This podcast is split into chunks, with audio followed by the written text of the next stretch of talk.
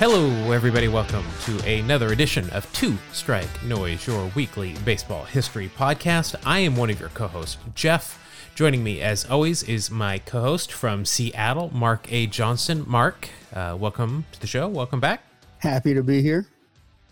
Uh, we just wanted to we wanted to start off here a little bit different than we than we do sometimes. Uh, you know, we're kind of a, a silly show. We like to look at the the lighter side of baseball, some uh, some of the crazier things, crazy people, fun stuff like that. And uh, it's been kind of a, a, strange week here in this country. And uh, both Mark and I have been discussing here amongst ourselves, as well as with some other uh, other people that we we talk with a lot that do some other podcasts about you know should we have a podcast this week and uh, we've decided that we're going to go ahead we're going to do an episode this week um, we're gonna it might be a little bit shorter. We had a, a topic uh, that we were going to discuss this week that's a little bit it's a little bit too close to to home a little bit might be some something that we don't want to talk about with what's going on today, but we also wanted to just acknowledge what's going on in this country, the the pain, the suffering, the helplessness that people are feeling,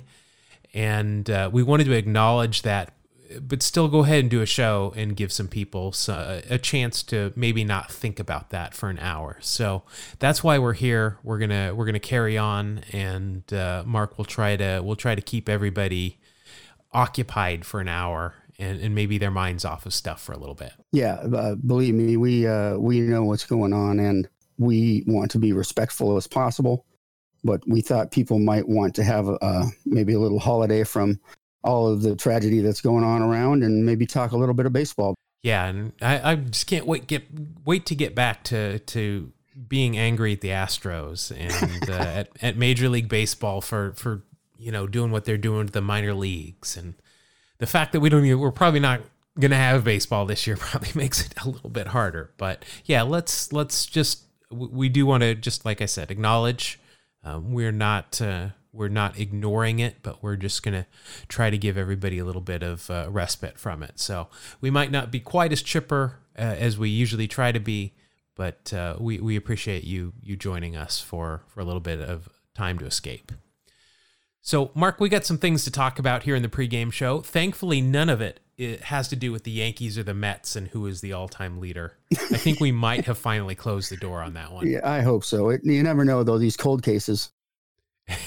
well, I can tell you that next week I am going to I'm gonna I'm gonna hit that for for another group of teams. So just be prepared. Oh man, okay.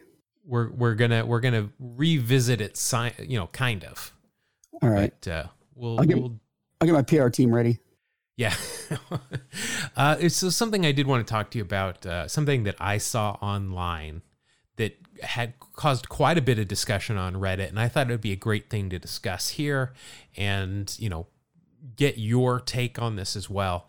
It was regarding a list that somebody created where they listed the five greatest living baseball players still okay. alive. Yeah. So, in order, they went, and this is what touched the whole thing off. They went Willie Mays, Hank Aaron, Barry Bonds, Roger Clemens, and Rickey Henderson. So, what uh, what what are your thoughts? One on that list, and if you had to list your five living greatest baseball players. Well, just the fact that Willie Mays and Hank Aaron are alive, that puts them on the list because they're two of the greatest players that ever completely. picked up a bat.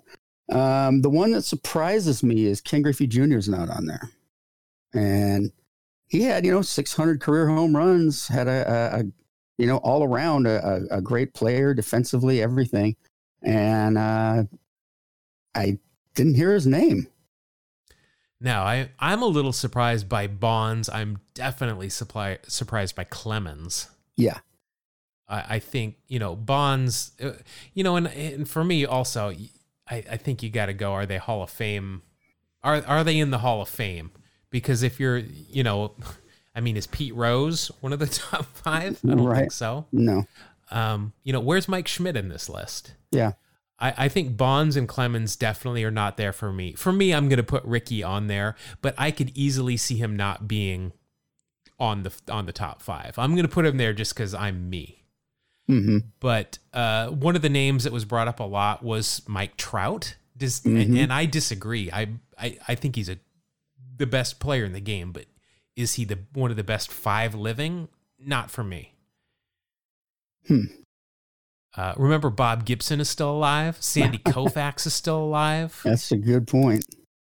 Uh, I, I, mean, there's a lot of guys. Again, I think I, I already said Mike Schmidt. I mean, Mike Schmidt is somebody that, for some reason, I think continually gets overlooked, and that guy is one of the best players to ever play the game. Oh, Brooks Robinson is still alive, I believe. Yeah, that's true, isn't he? Didn't Brooks? Isn't that the guy that won 16 straight Gold Gloves? Yep. The, yep. 16. The vacuum. Yeah real folks drill down on that a little bit and think about how crazy that is. That's playing 16 years as a starting major league third baseman. That in itself is a feat. Winning the gold glove every single year as you get older every year, that's ridiculous. That is that is unbelievable. That just that just blows me away. Yeah, and, and let us not forget, you know, Greg Maddux, uh, Randy Johnson, I mean, I, I also think that a lot of these people in this thread might be young or they might just be suffering from recency bias where, you know, sure. I know I, know, I clearly never saw Willie Mays play, but I know how great he was. Um, I did get to see Mike Schmidt play at the kind of the tail end of his career. Uh, so, you know, George Brett, I got to see at the end of mm-hmm. his career. Mm-hmm. So these are these are names that I, I think are getting overlooked as well in terms of greatest five players that are living. Yeah, that, that the top five should really be a who's who of true greatness. If you're if you're whittling it down to five, you know, because I can take it down to the top thirty-five, and yeah, that's easy. I can get y'all in there. but five, whoo, man, you're you're counting out some of the best players in the game. I think his list was was ridiculous to begin with but uh, some of these other, you know, again, people, Curt Schilling's name came up. I mean, that's just ridiculous. And, and then that kind of leads me into something that I know you want to talk about, and that's the MLB network with their 800 hours of oh. Derek Jeter programming. Oh, torture, Inc- incessant torture. We, we did not see or hear about Derek Jeter enough when he was playing. We need a freaking marathon we've admitted he's a Hall of Fame player. He is a first ballot Hall of Famer. He deserves it. He wasn't the best shortstop playing during his career, let alone no. at any point. No, I could. I, this would be something we can discuss another time, but we need to really break down his numbers. Was Derek Jeter ever the best shortstop in the game at any point he played? Never. No way.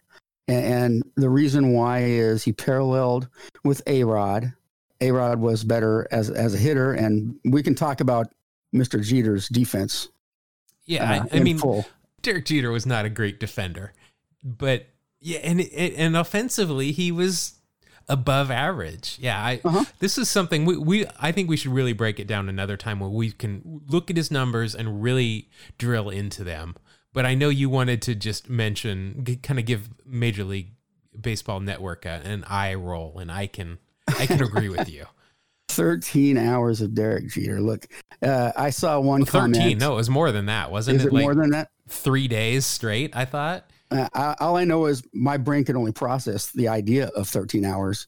Anything else that would have shut down. But like we like we weren't bombarded with Derek Jeter his entire career, man. My gosh, we've seen enough Derek Jeter. He was a biracial angel. I tell you what, man, it, it, I hear stuff like, oh, he's the greatest shortstop of all time. Okay, no, not even close. He's the greatest Yankee of all time. No, not even close. I can make an argument that he wasn't ever the greatest Yankee on his own team. That's the the recency bias right there of people that have only seen him or only followed the Yankees since he was on the team. Jeff, do you know what uh, the stat defensive runs saved is? I I know of it. Yes. Yeah, I, uh, I'm not going to try and explain it because there are podcasts that do this way better than we do. So I'm not going to get mixed up in this. But defensive runs saved, basically, it measures the number of runs a player saved or cost his team on defense related to the average player. So any positive numbers above average, zero's average, and your best fielders typically fall into a range of about plus 15 to plus 20 for a season. And do you do you know do you know what I'm looking at defensive runs saved above average for Derek Jeter. Yeah, I do. I was going to bring up that amount. Defensive run saved for Derek Jeter is negative 162. That is not good. No, and saved above average, he is a minus 165. See what I'm Versus saying? Versus an average player, average um, defender. Yeah. Yeah, absolutely. And, and now, and folks, I, I know everybody jumps on gold gloves. Look at the gold gloves he won. Well, you know what? I hate to say it, but to win a gold glove, you also have to be kind of a hitter. They're not going to give the uh, gold glove to Joe, the shortstop in Kansas City, who made way more plays than Derek Jeter ever did, but can only hit 210. That's a fact. I mean, really, you need to look at range too. Did Derek Jeter have the range? No, that's well, he didn't get to as many balls as some better shortstops did, so he didn't even have the chance to throw them away. But he also uh, he also had what we call a homer scorer, so he didn't yeah, make any errors. I, I, mean, let's face. I mean, Derek Jeter was and, and is a and always will be a very popular player. He plays for the Yankees. That's the team everybody defaults to if you don't know who to root for. Hell, I rooted for the Yankees when they won that first World Series. Uh, in junior high, I had a Yankees hat because Rickey Henderson was on the Yankees. That's right. Yeah, there you go. but yeah, so Major League Baseball, come on, man, give us a break. Play some better, play some better games. Yeah, if you want to grab somebody and say, "Hey, take a look at some highlight reels," grab Albert Pujols or Vlad Guerrero, somebody that hit, can really hit all over the place and play in in, in a manner that is just completely takes charge. He's a good hitter. We'll put it that way. He is a very good hitter. All right. So uh, Derek Jeter. Enough of that. Yeah. All right. So let's. Uh, I've got one or two just quick little things here. I've got some other things we could talk about, but uh, I'll save those for another show. Just a couple of quick facts I found here during this last week. 1994. It was the the strike shortened season. No World Series. Bret Saberhagen, our favorite Midwest car dealership rapper, Mm-hmm. He finished, this is an incredible stat. He finished with more wins than walks allowed that year. That's crazy. Yeah, he finished with 14 wins and walked only 13 batters in 1994. I've never heard of anything like that. Amazing. Yeah, so 1994, he went uh, 14 and 4 in 24 games, four complete games, and uh, only walked 13 batters. Only gave up 13 home runs. Wow. Not bad. Finished third in the Cy Young voting that year, what? The Cy Young uh, in 1994 went to uh, Greg Maddux. All right. Well, oh, I'm, well. I'm, not gonna I'm not gonna yeah. argue with Greg Maddux. And Saberhagen at this point was not on the Royals. He was on the Mets. Right. And Ken Hill finished second as well from the Expos. Hmm pretty pretty cool fact. Also, uh, this was uh, this I, I want to make sure to say because this kind of goes along with the one topic we are going to cover this week. Remember Brett Tomko, pitcher? Sure. I remember him mainly, I think, with the Reds. The Reds, yeah. Not to talk about the NBA because that's something I really don't like to talk about, but the Cleveland Cavaliers. Brett Tomko's dad came up with the team name for the Cleveland Cavaliers by winning a uh, by winning a contest to name the team in a newspaper. Brett Tomko's dad. Yeah, that's so random. That is very random. but you'll see how that kind of ties into my topic today. So, okay. Brett Tomko is responsible for the Cleveland Cavaliers. Well, his dad is at least. Yes. Kind of slim pickings today on the uh, on the debuts. This show is debuting on June second, and I I really had to kind of pick and choose here, just some some players by name alone. Not not a lot happening today. First in 1989, Jeff King made his debut for the Pittsburgh Pirates against the New York Mets. He had a pinch hit in the top of the 11th. He doubled off of Rick Aguilera, came around and scored the go-ahead run, but then the the 89 Pirates bullpen let him down and gave up two runs in the bottom of the 11th to lose. Jeff King was a first overall draft pick by the Pirates in the 1986 draft. Really, I, I think of Jeff King as a, I guess, a lot better player than his numbers kind of reflect. His career OPS plus is 99, which is obviously below 100, which is the average. He did hit 103 home runs in his final four seasons, plus 21 games. Oh. Which tell, I mean, that was right in the heart of the steroid era. I'm not saying that Jeff King was using steroids, but for him to hit more than half of his career total in the last four seasons, I'm saying it's possible that he might have been doing something. Jeff King was born in Marion, Indiana. So I just wanted to mention that his birthplace is actually has two two songs from the Music Man involved with it. Marion the Librarian and Gary, Indiana. So there you go. Yeah, I, I know both those songs. I I, I kind of know my uh, show tunes. I love the Music Man. I'm sorry. Absolutely. My favorite. The Music Man's awesome. Gary, Indiana. Sung on film by uh, Mr. Ron Howard. That's right. With a lisp. That's right. okay, that's screw it. We're doing a Music Man uh, podcast here on out. Oh, okay. uh, my second debut, uh, this happened a recent one, obviously still playing. 2015, Joey Gallo makes his debut for the Texas Rangers versus the Chicago White Sox. Gallo went three for four with four RBIs, struck out once, walked once, had a double and a home run. So he had the home run, the walk, and the strikeout, of course. Uh, this all came off of Oakland A's legend Jeff Samardzija. He is a legend. He's legendary here in the Bay Area. Joey Gallo, of course, I think we've mentioned this before, Little League teammates with both Bryce Harper and Kris Bryant in Las Vegas. That's awesome. Up. Actually, in Henderson, Nevada, which I just, it's called Henderson, so I'm going to note it. It's a suburb of Las Vegas. Yes. Joey Gallo is the 11th fastest player to reach 50 home runs. He did it in 204 games, just ahead of Frank Robinson, who did it in 213 games. And when he passed that, when he when he hit his 50th career home run, at that point he only had 47 career singles. Oh, so it's uh, he's one of those true, you know, three true outcome kind of guys. Yeah, I guess so. So Joey Gallo made his debut today there you five years it. ago. All right, Mark, I asked you a trivia question last week, kind of something to do with what we are both involved with in baseball. And my question was in which year and what team was the first electric scoreboard ever used in baseball? Um, and I didn't have a clue. I didn't figure you would. This is kind of this is more of an obscure thing, but when I saw this, you working in uh, you know for the Mariners helping to run the video scoreboard and I running this helping to run the video scoreboard for a couple of different teams. I thought this was just played right up our alley. It is. It's perfect for us. We should know so, this. well, we I know it now and you're going to know it right now as well. 1908, the Chicago White Sox used the first electric scoreboard ever. No it was kidding. invented by George Baird of Chicago.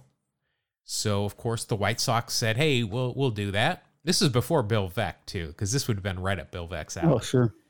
It was constructed. the The White Sox were at that point playing in Southside Park Two, because Southside Park One burnt down, as they all did, and used switches that were operated by someone, which would change the numbers.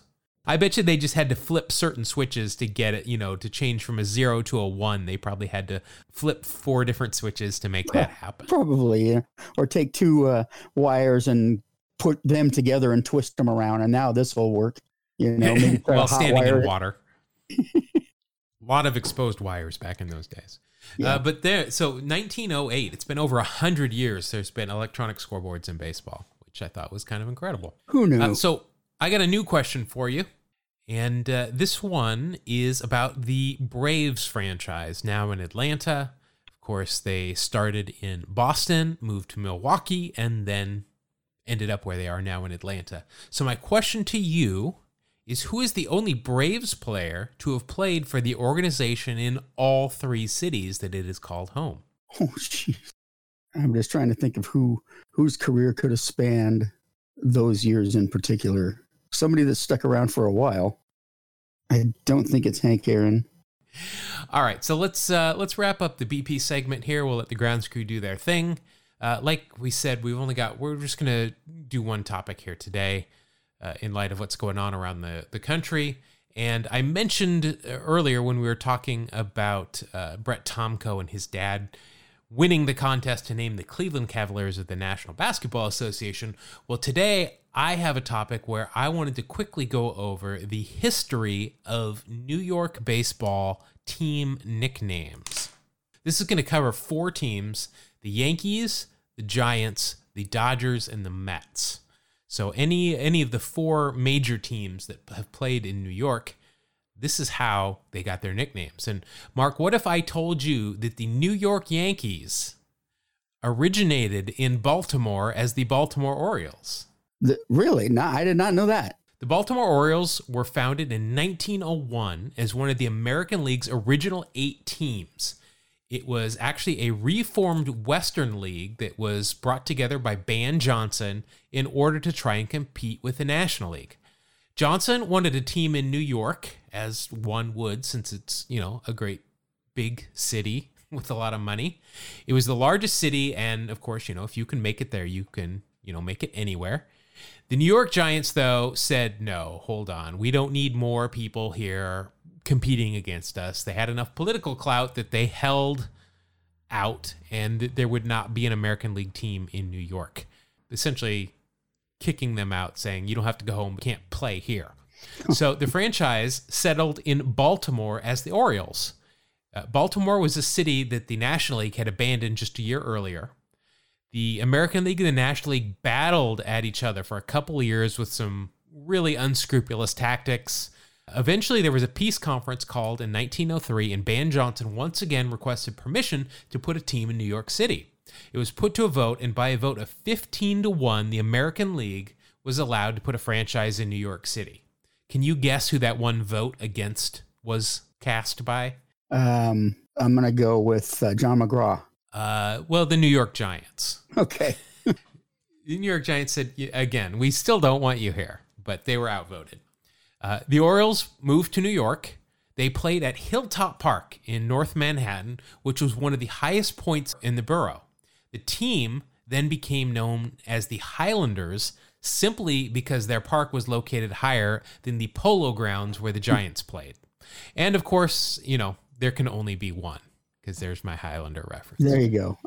I always thought Highlanders would have been their name for a more of a badass reference, but I guess being high up on land is okay. Uh, there was also uh, they were also known by a couple of other names, the New York Americans, because they were in the American League. Very clever. In 1904, however, New York sports writer Jim Price started calling them the Yanks because it was shorter than either the Highlanders or the Americans and was easier to fit in headlines in the newspaper. So he just made up a nickname for them.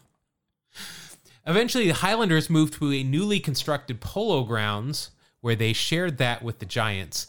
Since their park was no longer higher than the polo grounds, the team became known as the Yankees, and in 1913 they officially adopted the new moniker.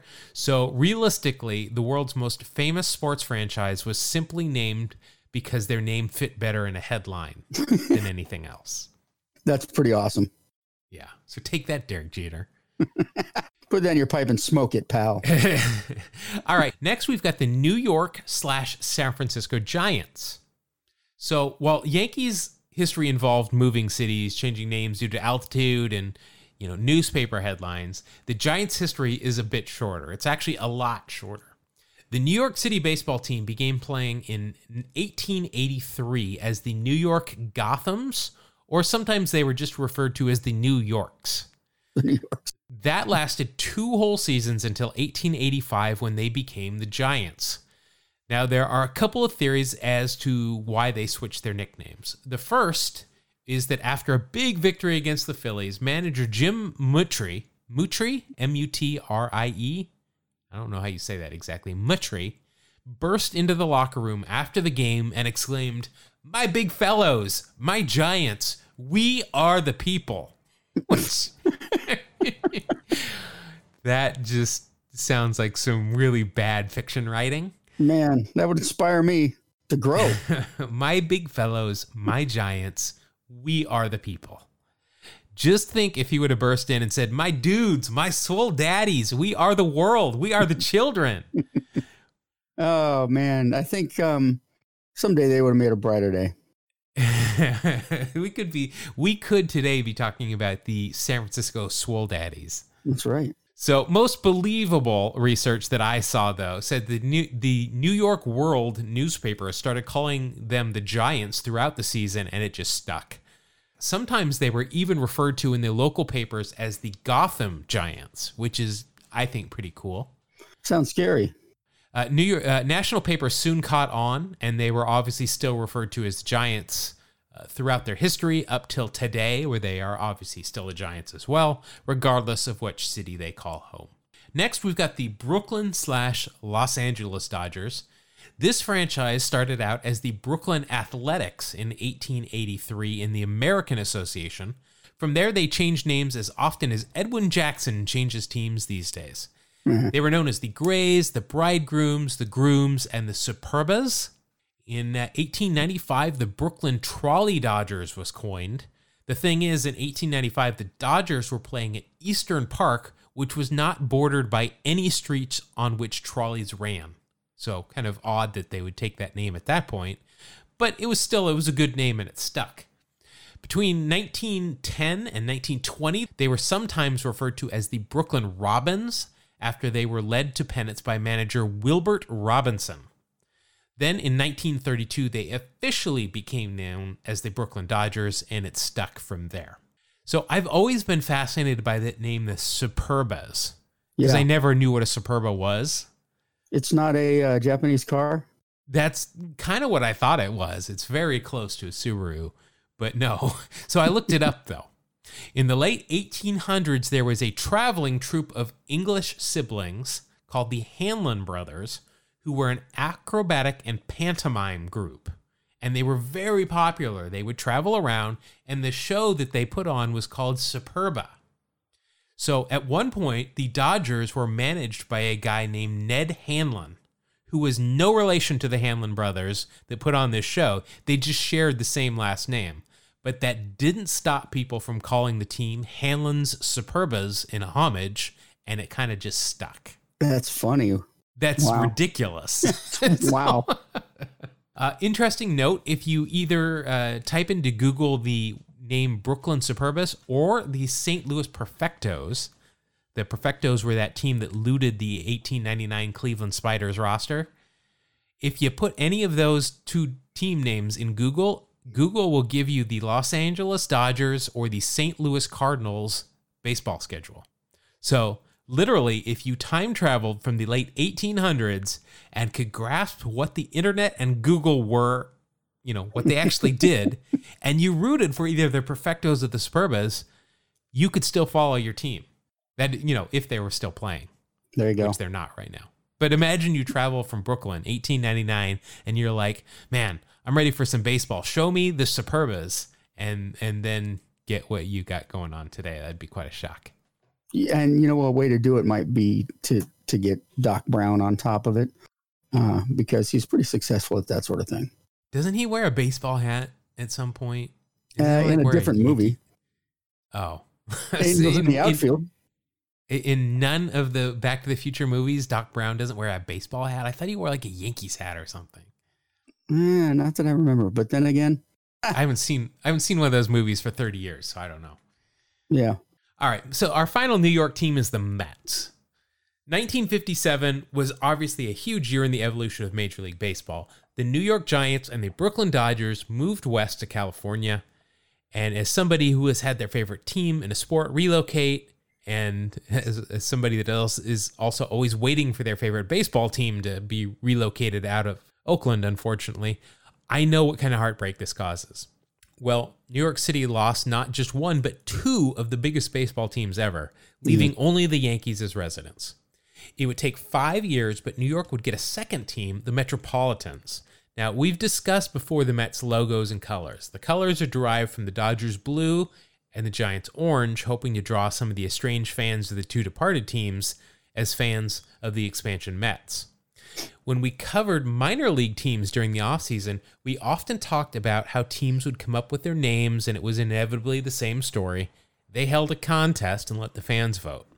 Well, the Mets were no different. That's how they got their name. The finalists uh, fans were choosing from were the Avengers, oh, which oh, wow. Can you imagine the marketing goldmine that would be today? Be crazy. the bees, the burrows, but that's spelled like the animal, which it really should have been spelled like a borough, you know, like Queens, Manhattan, Brooklyn, Bronx, etc. Oh, that would have been cool. I always thought you were going to say Jeff Burrows. Yeah. uh, next, we've got the Continentals, the Jets, the Mets, which obviously they chose, NYBS, which I have no idea what it stands for. All I could find was uh, Google told me about New York Business Systems, which I doubt was what they were voting for. okay. If any New York baseball sportsmen, uh, mm. New York baseball Steves. Yeah, I don't maybe. Know. If anybody knows what NYBS stands for, please tell us. We don't know. We can't figure it out. Even um, interwebs doesn't say. No, I, I, I, I mean, I didn't spend as little time apparently as when I was looking up Mets Yankees hits leaders, but yes, I could not find anything. Uh, yes. Uh, the remaining names were Rebels, Skyliners, and Skyscrapers, but hmm. uh, they they came they they came in voting for the Metropolitans, and there you have it, the New York Mets. So there it is. There is your nickname history of uh, all of your teams that have played and called New York home in Major League Baseball. That's that, actually very interesting because I hadn't thought it all the way through before and how many different name changes and so on there were. It was uh, it was the center of the baseball world for a, a long time. And according to to a lot of the uh, current baseball media, it still is. I would uh, wholeheartedly agree with you there. Thusly, why you get 17 days straight of Derek Jeter. 17 days of singles and barely missing diving for balls. All right, so that's going to wrap up the uh, our main story segment here today. Mark, we're going to get a chance to do something that we have not done in quite some time. All right, this is, I've been looking forward to this, and, and that is you and I are actually going to play a head-to-head wax pack heroes battle. So uh, without further ado, let's get right into it. Let's do it. Gonna pull a wax back hero. stars in his eyes. Hero. All right, Mark. So it's been a while. So let me refresh your memory on our standings board right now. You are currently the leader. You are on top with 13 wins. I have 12. So uh, let's see if maybe I can I can pull even once again here, or if you're going to widen your lead. Now, if you if you've been living under a rock or haven't been listening to our show, we just concluded the first annual Bump Bailey Wax Packs Hero Tournament of Awesome a couple weeks ago. If you want to catch up or haven't seen it before, you can find it all on our YouTube channel. Uh, we had some uh, some other internet personalities join us, and we we played Wax Packs Heroes in a head to head competition. I bought a whole bunch of different cards for that for that contest. One of which was uh, 1986 Donruss, which is one of my favorite sets, and we never opened it. The, the big wheel never landed on 86 Donruss. So today, Mark, we are going to open 1986 Donruss cards. Oh wow, this is good. If you're new here, we've got a couple of rules uh, for this. We've got first of all a uh, May 1992 Beckett's Baseball Card Monthly. This is the Bible that we will use to get the value for these cards, since, you know, not worth anything otherwise. We've got a couple of additional rules. If you are sporting a mustache, you get an extra cent. If you are wearing real stirrups that we can see, you get an extra cent. If you are wearing the fake two in one stirrups, you get a minus one cent. I don't think that's going to be a problem with 1986 cards, but yeah. it's still there. And then finally, if you're a Hall of Famer, you get an extra five cents. So this uh, this year, though, I'm just telling you, is got some good cards money wise. So we could we could end up with a record here. Well, let's is, try for it. Yeah. So if last week on our our guest uh, did not fare so well, we I'm just going to tell you that we have got another guest coming up next week that had a much different experience with his Wax Packs Heroes. So make sure to join us next week uh, for that. But Mark, I'm going to give you the option since you have the biggest beard out of the both of us, uh, that allows you the chance to choose which pack you would like to open, whether it be the left or the right. You know, I've been jumping back and forth and I've been pretty accurate. I feel like this time I want to go for the right pack. You can go for the right pack. All right, I'm going to go ahead. I'm going to have you open yours first.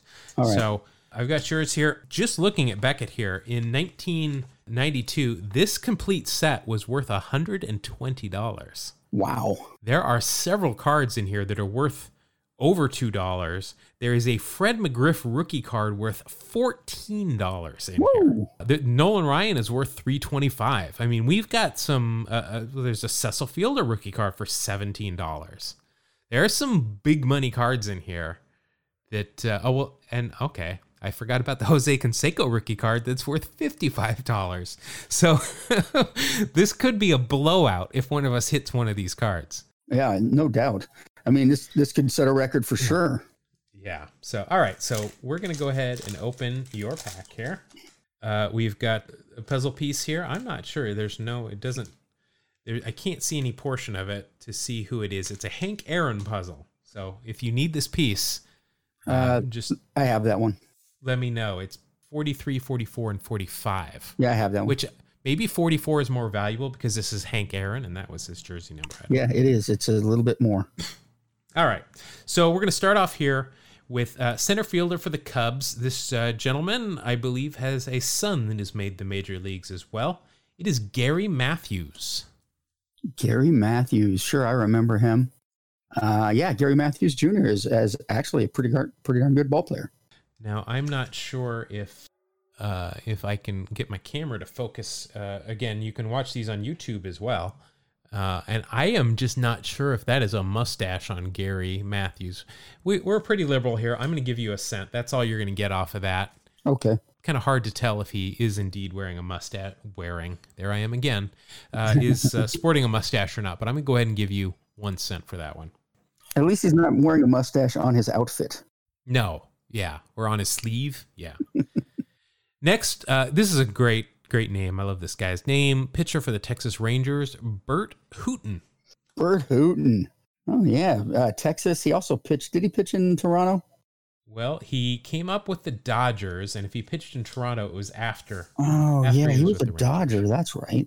That card is not worth anything from Beckett's. He does have some real stirrups going on there, for sure. So that'll uh, that'll bump you up to two cents. I'm starting to build the empire. Yep, you definitely are. Next, outfielder for the Baltimore Orioles. I can tell by the padding on the dugout in the back. This was taken at the Big A in Anaheim. It is Jim Dwyer. Jim Washer and Dwyer. Washer and oh, very nice. Yes. Uh, let's see. I'm going to guess Jim's not going to get not a big hit. I don't think. no, nothing there for for Jimbo. And I don't really have. I remember the name, but I don't. I don't have anything on Jimbo. Next catcher for your Houston Astros at that point, Alan Ashby. One of my favorite players of all time. But well, the card won't be worth mustache. anything. Yeah, his card is not worth anything in Beckett. He does have a great mustache going he, on there. He always had the killer mustache.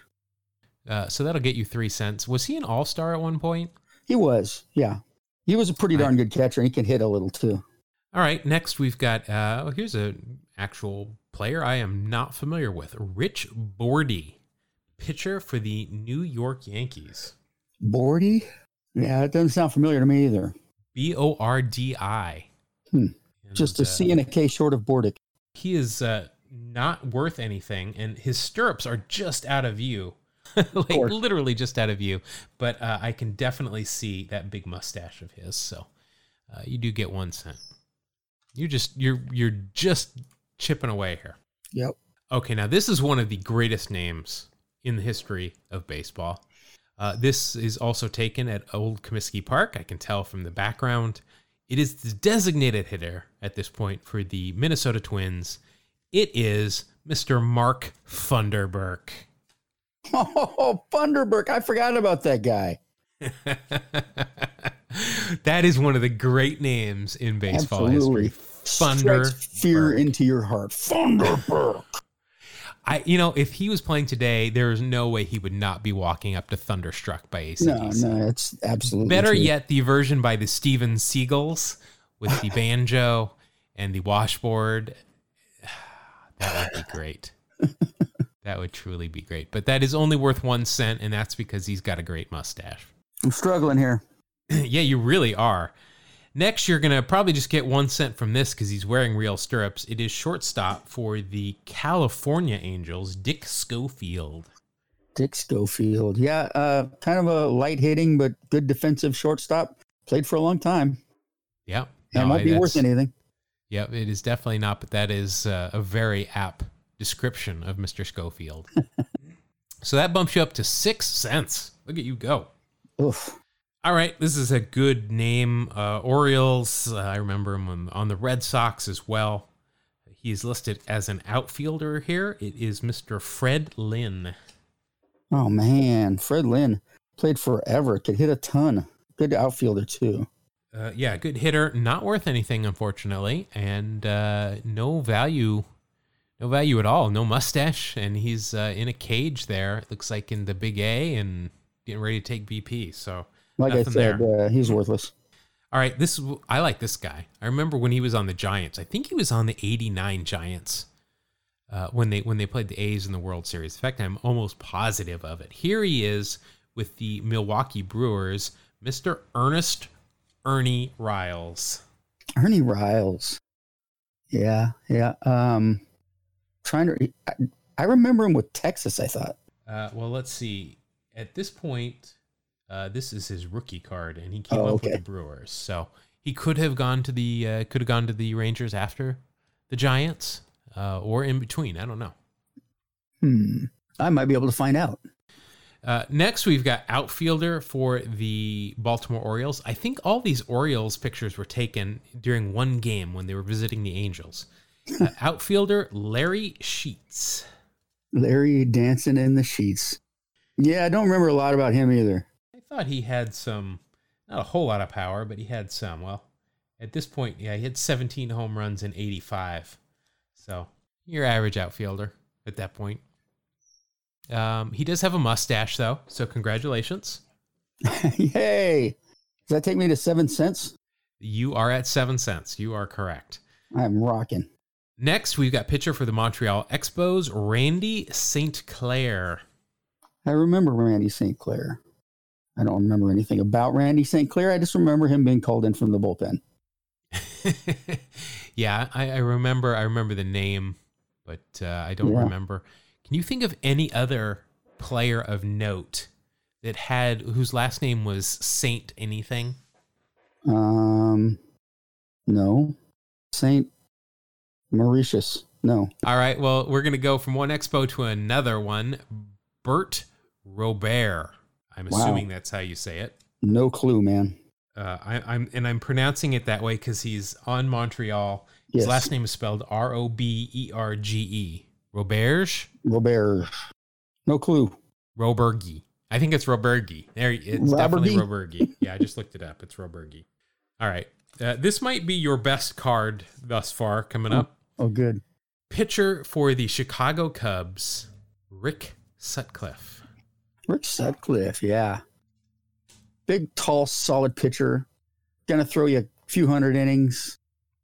Nice, uh, well, clean cut beard. He should, does he have the mustache in that picture? Oh yeah, he's got the full beard and mustache. Yeah, he's got yeah. real stirrups. And, and a, he was a darn good pitcher. It really was. Yeah, didn't he won the Cy Young Award one year and was traded mid-year, I believe. Uh, he's a lot better than I remember him. Uh, maybe maybe just because he was better before I got into baseball, but uh, that card is worth two cents to bring you up to nine cents. He is one of those guys that I just can't. I mean, I don't listen. I think we've covered this even earlier in this episode. I don't listen to ESPN or watch ESPN for baseball, and he is one of the reasons why I just I if he is doing a game and I have to watch it, it's torture to me. Well, maybe there will be something invented in the future where you can watch different people uh, broadcast. Yeah, maybe. Stay tuned. Stay That's tuned. A hint. a hint for our listeners. That is a hint. Uh, all right, next we've got pitcher for the California Angels, Stu Cliburn. Never heard of Stu. Cliburn, C L I B U R N. Go Stewie. Cliburn. Cliburn. I don't know. He's got a mustache. Oh, good. Thank you, Cliburn. Yeah, so that that'll put you up at ten cents. Look at you go oh with one gosh. with one card left. And it's the Canseco rookie. It. I hate to break the news to you. It is in no way the Jose Canseco rookie. It is Paul Householder. I remember Paul Householder just because he had the name Householder. That is a great name. And actually, this is a great card because he's got a Luis Polonia style glove on here. He's Nothing. an outfielder. it is bigger than his head. That is, uh, if you if you're watching this on YouTube, you can see. If you're just listening to us, maybe just go check this out when we when we put this on YouTube. He has got a glove that goes out of frame. It is so big. and it legitimately looked like if he put it on top of his head, he'd look like a, a chef from Benihana, you know, with those real tall hats. That's awesome. That is uh, that is quite a look there. But that card's not worth anything, Mark. Yeah, well, so much for housing prices. That Paul Householder and and what? Well, you got the good names though. You got you got Householder and uh, Funderburk. Householder and Funderburk. Come see yeah. The, that great law firm. great great law firm of Householder and Funderburk. But yeah, so your total is 10 cents. That might be one of our lowest totals ever of any pack we've ever opened. That'll that'll learn me to to, to try and actually make a pick for a reason. All right, so your uh your pack is is I'm in trouble. Put, put away. I'll open my pack here and we'll see what we get. See if I can. It's going to be all John even. Candelarias. All right, here we've got uh, the part of the the the card is uh, pieces 13, 14, and 15. So uh, email me if you need those. I just need 15. Okay. Dog chewed it up. just a one piece. Dog chewed it up. All right. So this is this is very promising. My start here. Show favorite, and this is a rookie card. Outfielder for the Rangers, Oddibe McDowell. Nice. Now that's a rookie card, not the uh not the US team card. No, he had one of those. Just it is just a rookie card. It is unfortunately not worth anything in Beckett's. He does though have a mustache, so that was right there. Young again, McDowell. Yep, just right there though. I'm I've now only nine cents behind you. Uh, yeah, that was quick, catching up quickly. Okay, now this guy, pitcher, he pitched on the A's. Uh, I believe he pitched on the Royals and maybe the Dodgers. I did not know that he uh, pitched for the Orioles. So it looks like he came up with them. It is Storm Davis. Oh, sure. Storm Davis. Spent, uh, you, he played for a lot of teams. Do you know Storm's real name? Um, Annie? Very close. It's not Anakin. It is George Earl Davis Jr., George aka Davis Jr. Storm. Okay. Uh, that card is not worth anything in Beckett, but he is wearing real stirrups. So I will chip away again. A real money, and some real money packs here. Yeah. Uh, you, I, I, vaguely remember this name. You might know him because he was on the Astros. Bill Dawley, pitcher. I have no idea who that is. It is not Daly, but it is Dawley. D A W L E Y. Dolly. That is a no no money card. No uh, no value. No stirrups. No mustache. He's been shut out by Bill Dawley.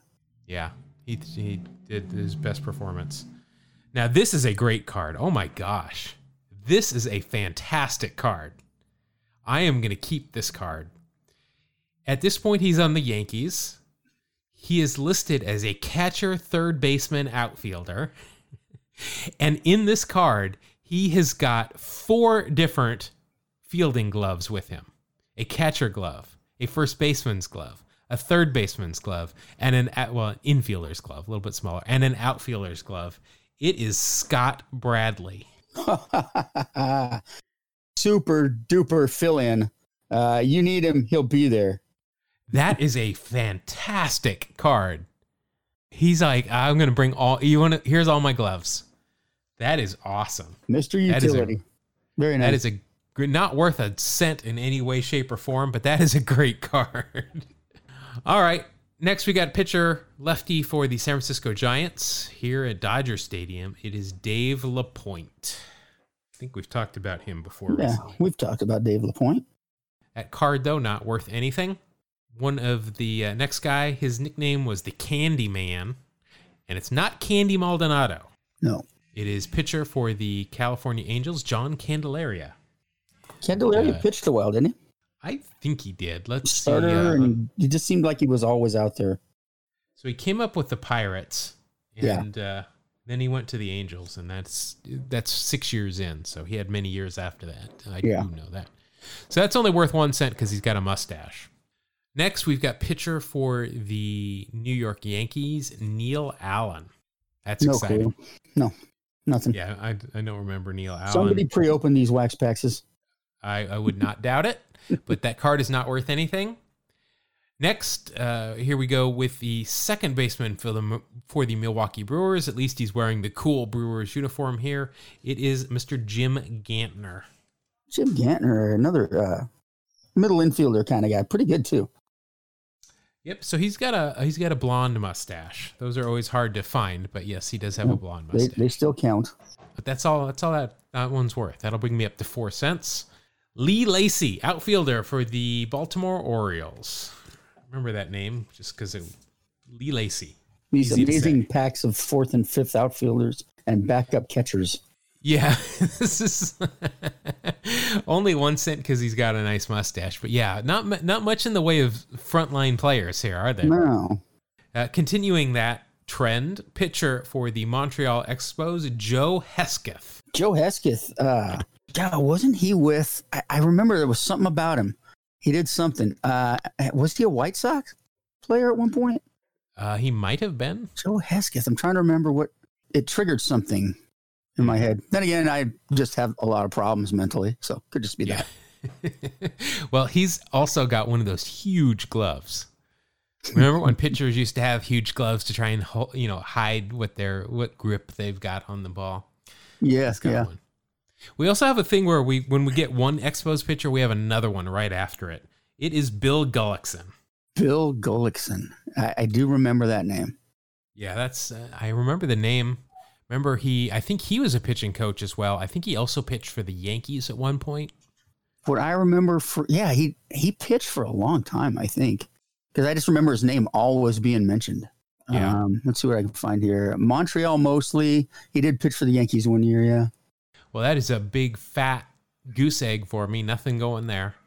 Uh, I am five cents behind you with four cards left to go.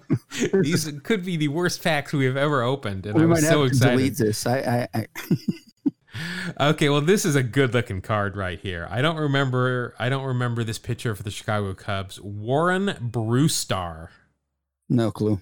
He has got a mustache going on. He kind of looks like a mad Hungarian wannabe. Nice. Very nice. That card is not worth anything from Beckett. He does have real stirrups and a mustache, though, so that'll get me two cents. Little creeping closer to you. I am at seven cents now. Next, third baseman for the California Angels, Doug DeCinces. Sure, out sure. your sensei. Yep, there he's uh, not not sporting the stash. I don't think he ever had one. Can't see any stirrups. Looks like it was taken in spring training, but he's got the feathered hair coming out from under the helmet. So Good for yeah. Doug. This guy had some power for the Milwaukee Brewers first baseman Cecil Cooper. Oh man, yeah, lots of pop. Uh, he's got the mustache, so I get that for one cent to bring me up to eight cents. But uh, that is it. My last card here. I'm two cents down. It's ten to eight. I have got Mr. Andy Hawkins of the San Diego Padres. Was he was he still prospecting enough at the time? No, in no way, shape, or form.